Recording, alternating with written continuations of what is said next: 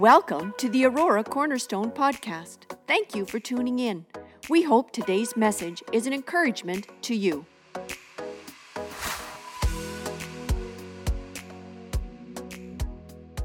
I invite you to turn with me in your Bibles, please, this morning to the Gospel of John. John chapter 4, we're reading at verse 23. The time is coming and has now come when the true worshipers will worship the Father in the Spirit and in truth. Now, that word, the, uh, can I just make mention of this? One of the challenges, the New International Version, if this, I'm reading from the New International, New International Version, the uh, translators struggled sometimes because they were kind of, um, uh, they were a bit more liberal translators.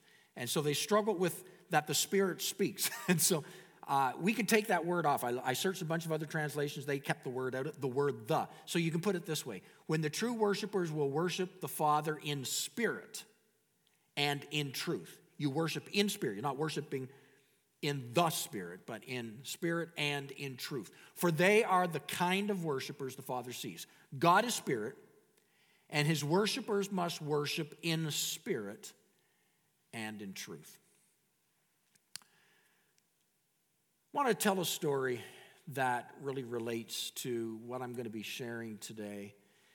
Uh, we have, since the new year, been focusing around now is the time. We believe God has orchestrating these days, and these are un, very uncertain days. We've gone from times of pandemic to times of uncertainty in our nation with uh, the Freedom Convoy, now to times with potential war that could be expanded to be bigger than just a region. We live in uncertain times. As long as we keep God out of our faith and living according to his mandate, these we will continue to, to strive. The, the, the emphasis we have is now is the time, and actually, this text it says, now is the time, the time has come when worshipers will worship in spirit and truth. The focus of what I want to share today is following up on what we've been sharing in the last couple of weeks as we have been following God's prescription of entering into his presence. And we've been following the picture of the Old Testament tabernacle of moving into his presence. Today, what does it look like to hear from him when we are in his presence, when we've gone from salvation to forgiveness to yieldedness to the knowledge to wisdom to understanding, and there we worship him? And then we move into the place where His mercy dwells and He speaks. We present our offerings, we communicate with Him, but He communicates with us. What does that look like? Hearing the voice of God. So, this story, it's a true story, goes back to 1943. Myra Wattinger, 1943. She was down on her luck. She was alone, penniless, wandering through southern towns in the southern United States. Myra finally got a job caring for an elderly gentleman. He was old, couldn't tend to his own needs, and so it was a good job for her. It was minimum wage, but she got to stay and live at the house, and her meals were included. Myra suffered from rejection. Herself, she was divorced. Her parents both were dead. She really had no one to turn to for help.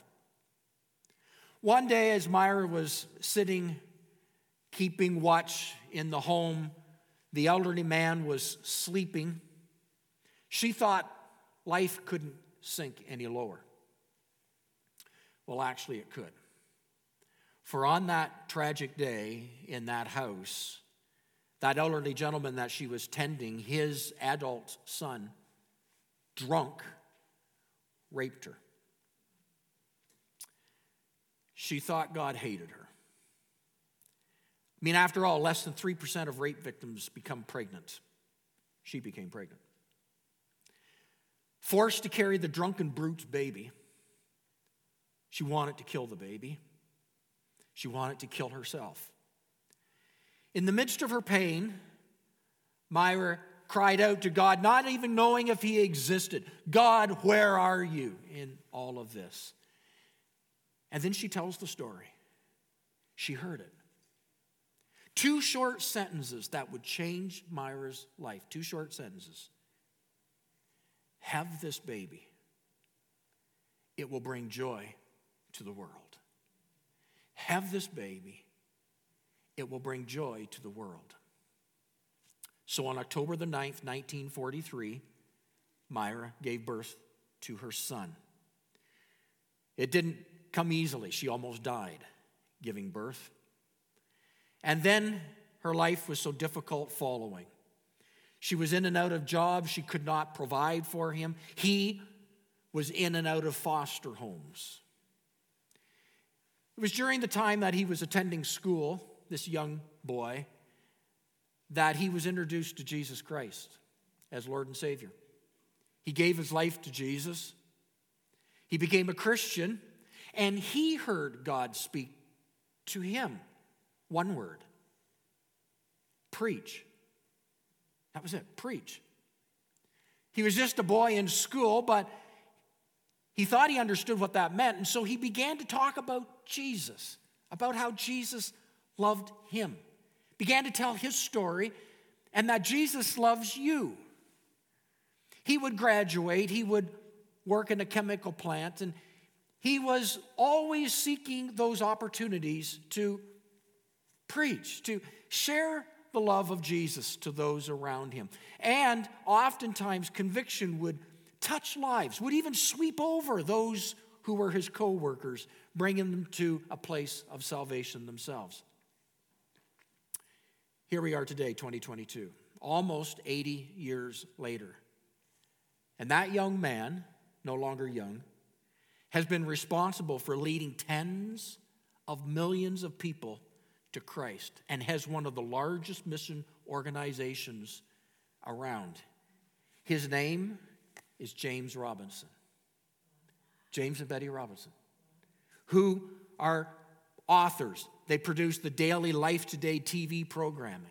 But that's his story. His story rolls back to mom who heard two sentences. God spoke to her. Who, as a young boy, a man, he himself heard one word from God, and it changed the rest of his life. God continues to speak. He is not silent. And I believe that we now more than ever need to become tuned in to the voice of Holy Spirit. We primarily know that God speaks through four ways. I learned this in Bible college. Four ways God primarily speaks He speaks through His Word. But here's one of the things I've discovered some people have stopped there. They've stopped at the place where they don't recognize there's other ways that God speaks as well. But He does speak through His Word, He speaks through experience, through supernatural means, and He speaks through natural means. First of all, God speaks through the Bible. He speaks through the Bible. But here's the question what if that's not working well for you? Sometimes the Bible seems so unreal. I mean, look at the people that God speaks to in the scriptures. I mean, Abraham and Isaac and Jacob. Like, we're not like them. I'm not like them. And Moses, oh my goodness, farthest from me is to compare myself to Moses and Daniel and the prophets. And then Apostle Paul, I'm not going to compare myself, and the early disciples. I mean, the, the, the, Bible is full and it just seems unreal. It seems distant. It seems like God could speak to those big people back there. The Bible is a book of Him speaking to people and people praying, but it doesn't, it seems to disconnect with me today. Disconnects with me. Do we relate to that? Too often we relegate the Bible experiences to past experiences.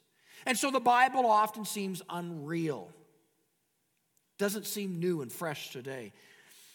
Interesting that James, in the book of James, at the end of the scriptures, James would in James chapter 5 address this. This is not new. James was surrounded with a number of people, and James was pastoring a church, and the people were struggling with this very thing. They couldn't seem to connect with those of Scripture. They couldn't connect with the stories that had been passed down. They just felt that it was unreal.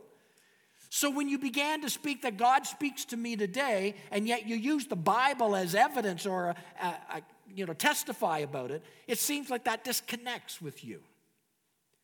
James would write in James chapter 5 verse 17. Here's what he said. Elijah was a human being even as we are. He prayed earnestly that it would not rain, and it did not rain on the land for three and a half years. And again he prayed, and the heavens gave rain, and the earth produced its crops. Now, when I first read that, I, I thought, well, that's not convincing because um, Elijah's pretty big too. like, you're using Elijah to compare us, and I don't see it. But note what he says. Actually, James' point was just the opposite. Note what he starts off in verse 17 Elijah was a human being just like you and me. And yet, all these things happened but he was just like us. He wasn't special, he wasn't unique, he wasn't meant to be one out from everyone else. He's, that's what James, Elijah was a human being just like we are. I mean, when you think about it, yes, Elijah heard from God and he stilled the skies for three and a half years. It didn't rain. And then he heard the voice from God and he spoke to the sky and the clouds came and it began to rain. And Elijah heard from God and he built this altar and fire came down on this altar. Yes, he heard the voice of God. But this is this very same guy whose life demonstrates instability. You can't read through the story of Elijah and read his life. You see, this guy has inconsistencies almost every day of his life. After calling down fire from heaven, he wanders out and wants to die. He enters into a deep, deep, and dark depression. He just wants to die, and God has to come and comfort him and keep him alive. He just wants to quit. He wants to turn away. He keeps falling into his own pit of self pity and self centeredness. That's why James uses him as an illustration. James says, although his prayers accomplished much, he was just like us, just like you and I. So when we begin to say that the Bible's not real and they're not real and there's too much distance between us, I'm not like them, I can't identify, James is saying, but they're just like you. They're just like you. They have the same doubts that you have, the same difficulties you and I have. According to James, he says, God can speak to you and I just like he did Elijah. Yeah, let's try this. When it comes to the Bible, let's look at the Bible as a menu of the Holy Spirit. Because sometimes there's this serious disconnect when it comes to God speaking to us. I want you to think about the Bible like it's a menu. Now, you think about a menu. You go to a restaurant, you have a menu. You order from the menu. The Bible not only tells us various ways the Holy Spirit will speak to us, but the Bible tells us the very things that we must eat if we are to live. The Bible tells us that there are spiritual poisons we need to keep away from. It tells us things that we can delight in. In many ways, it's, it's like a menu. No one purposely avoiding the Bible is going to reliably or consistently hear from God. We can't avoid this, we know that. However, there are people who devote themselves diligently to the study of Bible. And yet, although they can quote massive passages of the Bible, they're spiritually malnourished. You see, it's not just enough to learn. And I thrill that our midweek program, our children are learning Bible memory. But I've cautioned, Pastor Brad, I've cautioned some workers. It's not enough to memorize it, you must understand what it's saying behind what you're memorizing. Otherwise, it's just great proverbs, it's just great words. You say, well, the word will not come back void. Only if you know more, if it's not simply a menu. It has to go beyond the menu. And there are people all over, there are people who devote their lives today who study the Bible. They're like people, if you would, who study a menu with great precision. Imagine if you study a menu, you're at a restaurant, you study the menu, and you can tell every detail that's on that menu. You can talk about when the menu's first edition came out, when the second edition came out on the menu, when they added a few things to the menu. You can talk about how the menu has changed over the years and how each dish is prepared and how it ought to be served. What should come first? What should come second? Which foods they are. You can even talk about the chef who's organized the menu and the different flavors and maybe the regions where this food, this item has come from. You can talk about the menu and its precise order. Perhaps you've gone to menu school and your major goal in menu school was to study menus. You study menus. And when you graduate, the ones who were the best at explaining the menus were the ones who had the biggest menu clubs, where many people meet regularly just to hear the new and inspiring explanation of the menu. Yet no one grows strong from an explanation of the menu or even from firsthand study of a menu.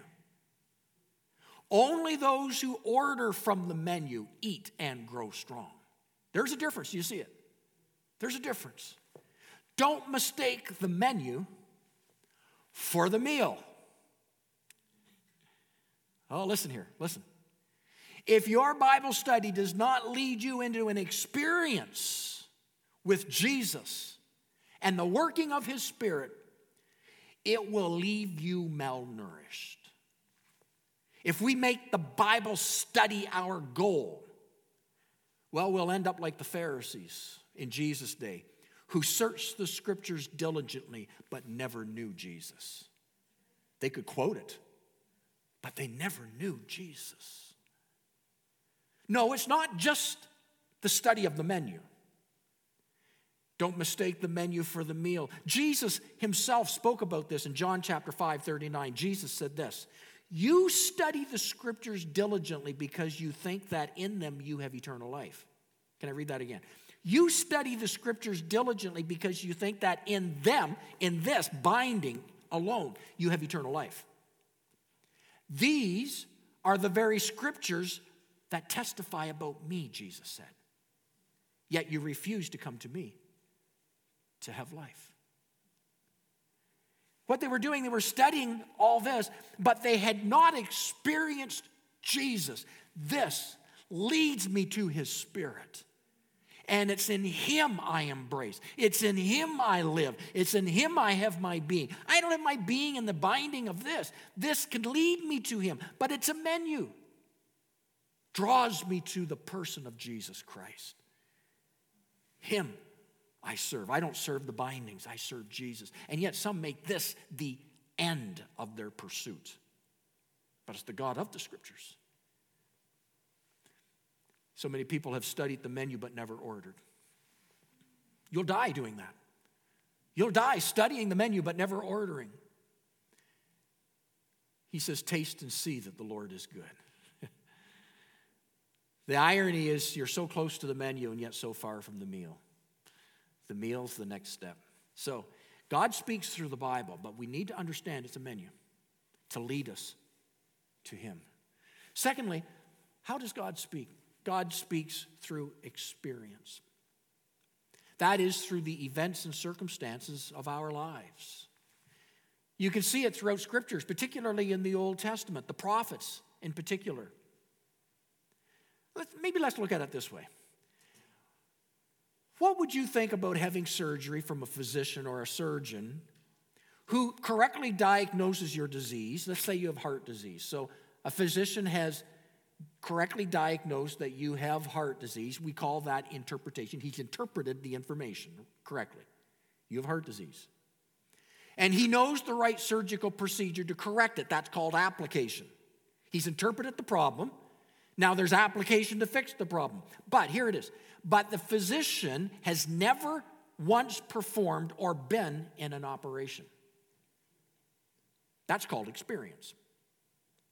So you can have the proper interpretation, you can have the proper application, what to do with what you know, But have you tasted and seen yourself what can be done? You see, it's called, if all we have is interpretation and application, it's called theoretical knowledge. Theoretically, you know what to do. Untested knowledge by experience is unreliable knowledge. I know I wouldn't want to have him operate on my heart.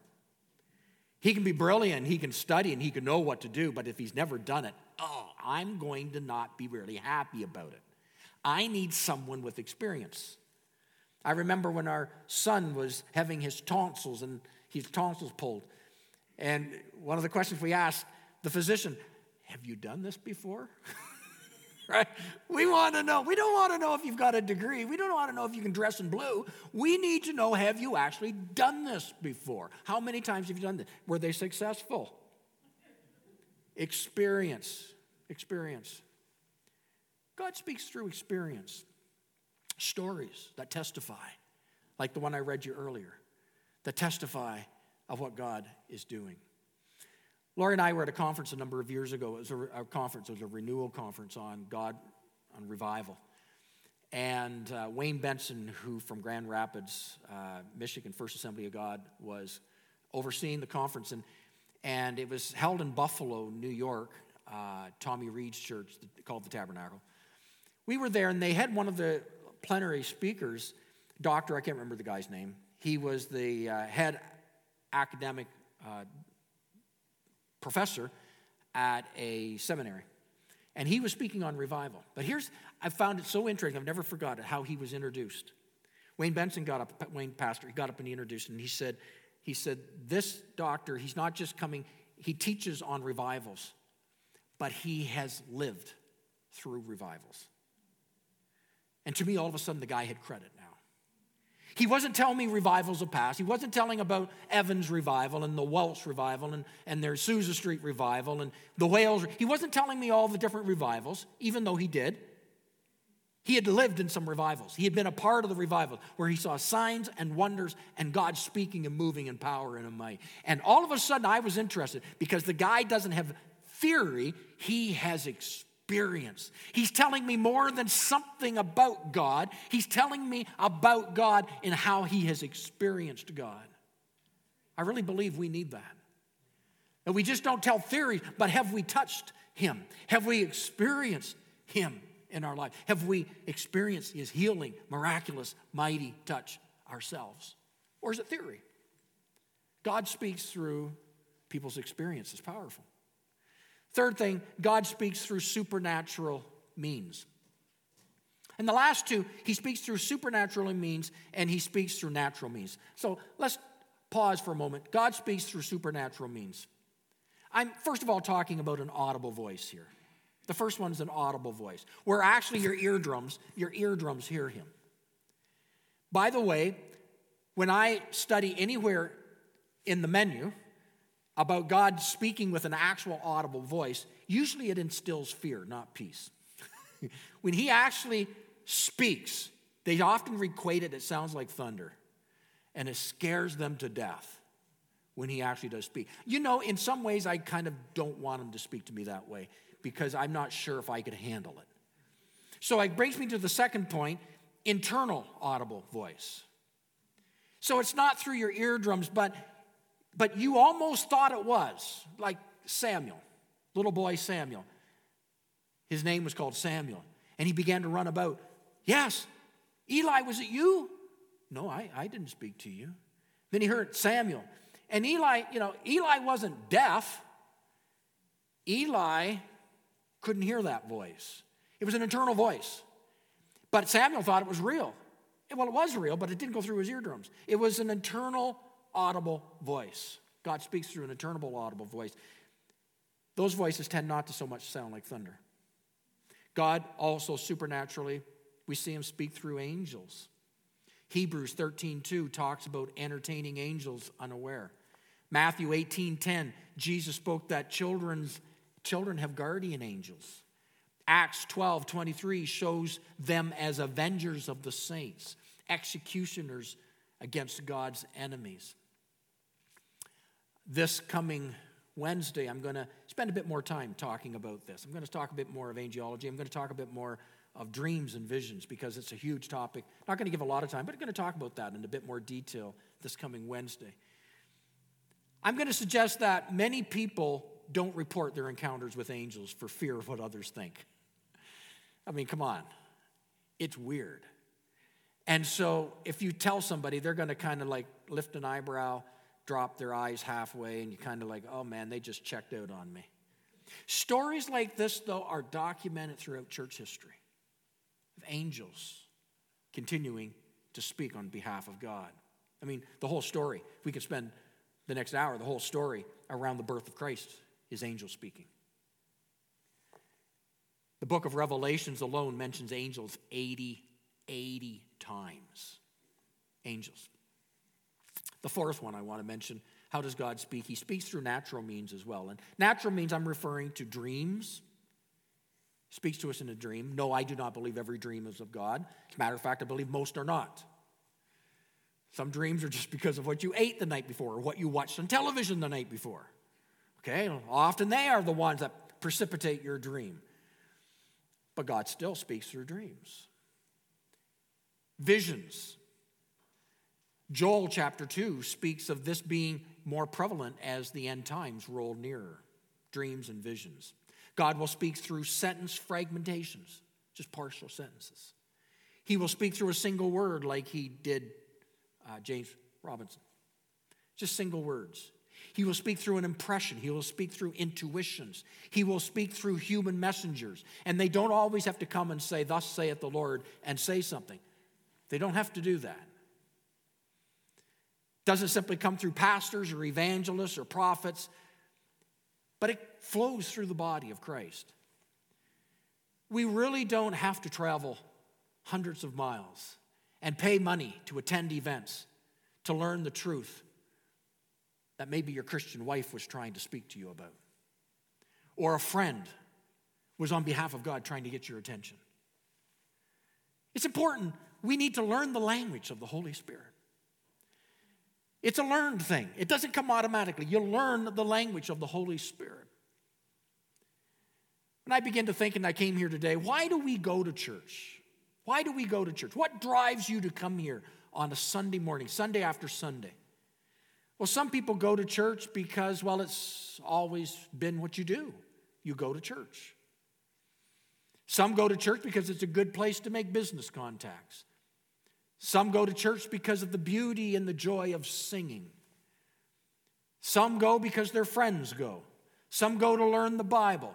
Some go to please their mates. Some go to find their mates. Some go to get away from their mates. But in the New Testament times, in the early church, why did they go to church?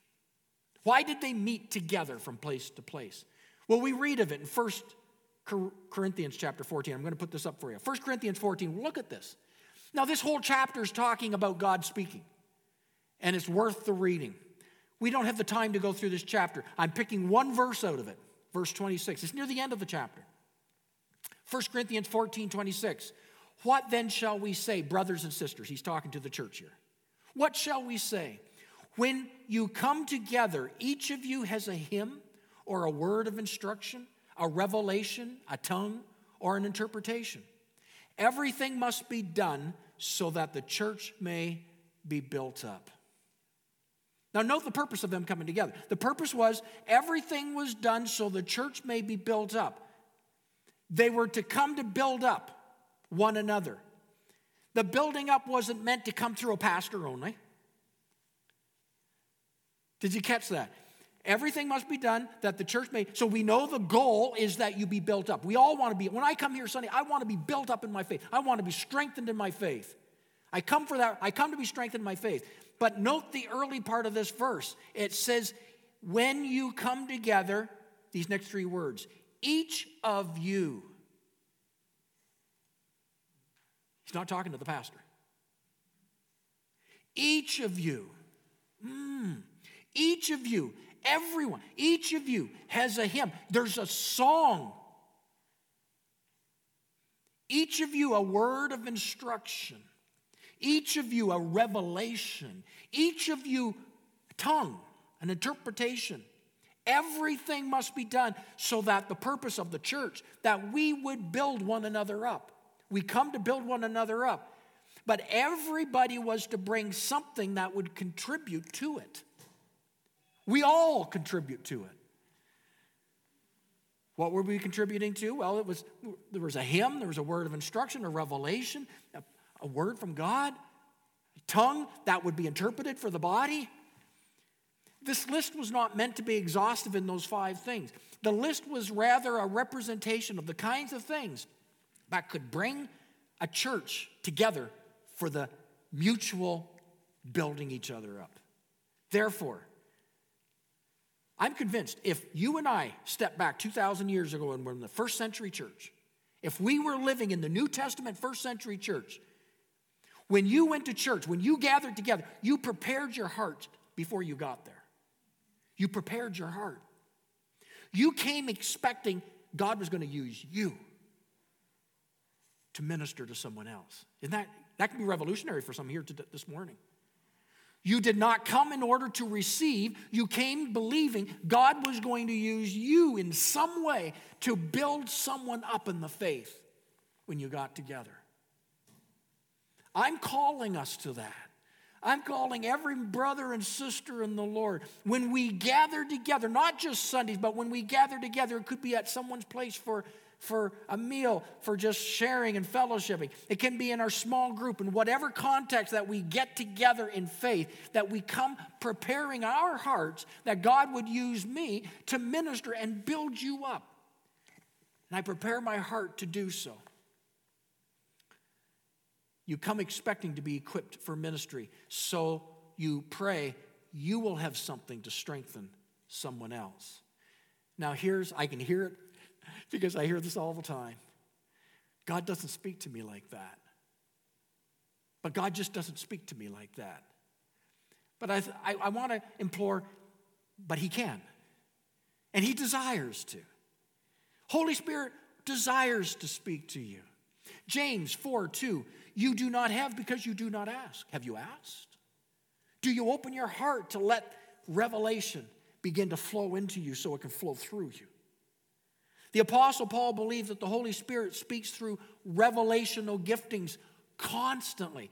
Paul said in 1 Thessalonians 5 16 to 20, but I'm just going to read one part of it. He said, Do not put out the Spirit's fire. Do not treat prophecies with contempt. In other words, don't ignore this. Let it grow, let it grow. And I'm going to talk more about this maybe next week. But if you've been if you've been on the negative side of some negative word, then we get a little shy when somebody begins to speak on behalf of God, we begin to put walls up. And I've been there and done it. He says, don't treat them with contempt. Let people speak to you. Let the Spirit speak through people to you. Job acknowledged in the Old Testament, Job 33 14, for God does speak, now one way, now another, though man may not perceive it. God speaks. I'm going to suggest that God has been speaking to us, He's been speaking to you. But possibly you didn't recognize His voice. Perhaps because you didn't believe He spoke that way. Or no one ever told you the variety of ways that God does speak. And so you didn't tune into that frequency that He actually was speaking to you. So here's some basic question. We're going to close with this. How do I know if it's God speaking to me or if it's just me? How can I tell? That's a really good question. How do I know? Because I don't want to, you know, start sharing something and trying to build somebody up and it's just me. How do I know if it's God speaking or not just my own notions or maybe the pressure to say something? And I happen to not be a strong uh, person who believes that, you know, you have to keep producing for every person in front of you. Because if God's not speaking, then you're going to make something up. I don't believe in that. God has to speak to my heart to share it. But how do I know if God's speaking? Well, here's some basic, simple things. I'm just going to give it to you. Number one, God's voice always will agree with the scripture. So, yes, study the menu. Study the menu. All private revelation in any form ought to be checked up against his menu. God will never contradict what he has spoken to us. He may, however, contradict your interpretation of that. He may, however, challenge how you have been perceiving it. He did that with Peter in Acts chapter 10, Peter began to talk about the Gentiles, and Paul had to come and say, You've misinterpreted it, Peter. He corrected it. So he may challenge a correction to an interpretation.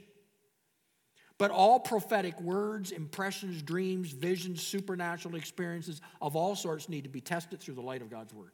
He won't contradict himself. So that's number one. His voice will always agree. So we can know that. So I check it up. Is this agreeing? Secondly, God's voice has a consistent character, I've discovered. When I study the conversations of Jesus, and this is probably one of the best ways to do it, study the print in red Matthew, Mark, Luke, John the way Jesus conversed. Observe how he speaks to the woman at the well. Observe how he speaks to the rich young ruler. Observe how he speaks to his disciples over and over again because the joy, voice of Jesus is consistent to how he's going to speak today. So you'll recognize if something's contrary to the way he did speak, it's probably not him. Jesus wasn't one who whined, he didn't argue. He was calm, quiet, confident. Jesus didn't speak condemningly. So why would he speak different today? You know, when the devil speaks, he makes you feel worthless. When the devil speaks, he does nag and whine. When the devil speaks, he makes you feel like there's hopelessness around the situation. You can recognize that's not Jesus speaking there. That's the enemy of your soul. He wants you to feel hopeless. He wants you to feel there is no point. That this is why, how it was, and it's going to be like this in the future. That's not the way Jesus spoke. Watch how he speaks. It's different. When the Holy Spirit convicts us, He confronts us with the reality of our lives, our sin, but He always brings hope through Christ. God's voice has a consistent character. You start to pick up on it. Thirdly, God's voice bears good fruit. I've heard it said that the major test when God speaks, if God is speaking prophetically, is whether or not the predictions come true. So you just wait, and if they come true, then good. If they don't come true, you're a false prophet. But let's remember many prophecies have contingencies to them. It's not quite that simple. For instance, the prophet Jeremiah in Jeremiah chapter 18 speaks about what God would do unless the people repented. So if they repented, it wasn't going to come to pass, and you could say he was a false prophet. But it wasn't that he was a false prophet, it had a contingency to it. If they repent, it won't come to pass. I mean, the story, probably the most known story, is Jonah. Remember, Jonah was told Nineveh is going to be destroyed. So Jonah was told, Go preach to the people of Nineveh. He went and preached to the people of Nineveh, and Nineveh wasn't destroyed. And Jonas was so peeved. Somebody could have said, Jonah, you're a false prophet. No, he wasn't a false prophet. It had a contingency. If the people repented, God would, re- he would turn away from the wrath. Often there's contingencies to what God is saying. When predictions fail, there are usually one of three possibilities. First of all, the Lord may not have spoken. that is true. Secondly, the Lord may have spoken, but the human messenger misunderstood the timing. Sometimes God speaks to me, and I have to ask all the time, even when I speak on Sunday mornings God, do you want people to hear? Is that for me? Not everything I hear is to be told. Am I to share this? Is this something beyond me? And sometimes you share something and it wasn't meant for that, it's meant for me. It's meant for my personal situation. Or I didn't understand the timing of it. You see, over and over when God would speak, he would, he would bring it to pass in due season. There was a season for it. And so sometimes, sometimes the Lord spoke, but we didn't get the season right. We didn't understand the season. Or we maybe just misunderstood the Bible on that occasion. Sometimes it's possible that God has spoken and that the messenger has understood his voice accurately, but the response on the other person kept it from being fulfilled. God speaks. Fourthly, God's voice is different from our voice. How do you know if it's God speaking? His voice is different from our voice. So if it sounds a lot like you, it might not be God. Isaiah 55 8 says, For my thoughts are not your thoughts, neither are your ways my ways, declares the Lord. As the heavens are higher than the earth, so are my ways higher than yours, and my thoughts higher than your thoughts. So we come back to 1 Corinthians 14 26. When you come together, each of you come with a hymn, a word of instruction, a revelation, a tongue, an interpretation. Everything done so the church may be built up. with the Holy Spirit living in you, He wants to speak through me, through you, to each other. And it takes time to learn the language of Holy Spirit. It requires patience. Give yourself time. Give myself time to grow in this. Sometimes we feel I'll be foolish if I begin to just share what I feel God is laying on my heart. I begin, I, am going to look foolish. Well, I saw a t shirt a number of years ago, and on the front of the t shirt it says, I am a fool for Christ. And on the back of the t shirt it said, Whose fool are you? Well, I guess if you're going to be a fool, it better be a fool for Jesus, you know. Jesus came to redeem us fools. 1 Corinthians 1:27 but God chose the foolish things of the world to shame the wise. God chose the weak things of the world to shame the strong. I mean, when you think about it, Noah was foolish. Oh my goodness. Building an ark where there had been no rain, year after year. Foolish? Yep. Jeremiah was foolish when he prophesied to the Israelites that Babylon was going to take them captive. And the people around him, you read of it in Jeremiah, people says, no, they won't, because Egypt will rescue us. Egypt will rescue us. Egypt will rescue us. Egypt didn't rescue them and they were taken. But he was a fool for year after year after year. Isaiah was a fool. God even told him to go naked for three years. Don't get that one. And Hosea, he was a fool. He married a prostitute. God said, Marry this prostitute. Is it any wonder Hosea wrote chapter 9, verse 7? He says, A prophet is considered a fool. Well, it's okay. John 4 23, we come back to our text. The time has come and is now here when true worshipers will worship the Father in spirit and in truth. They are the worshipers he seeks.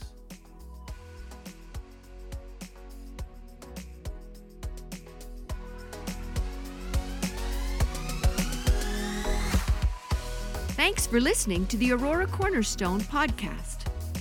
Remember to subscribe for more information about our church and our ministries, visit auroracornerstone.ca.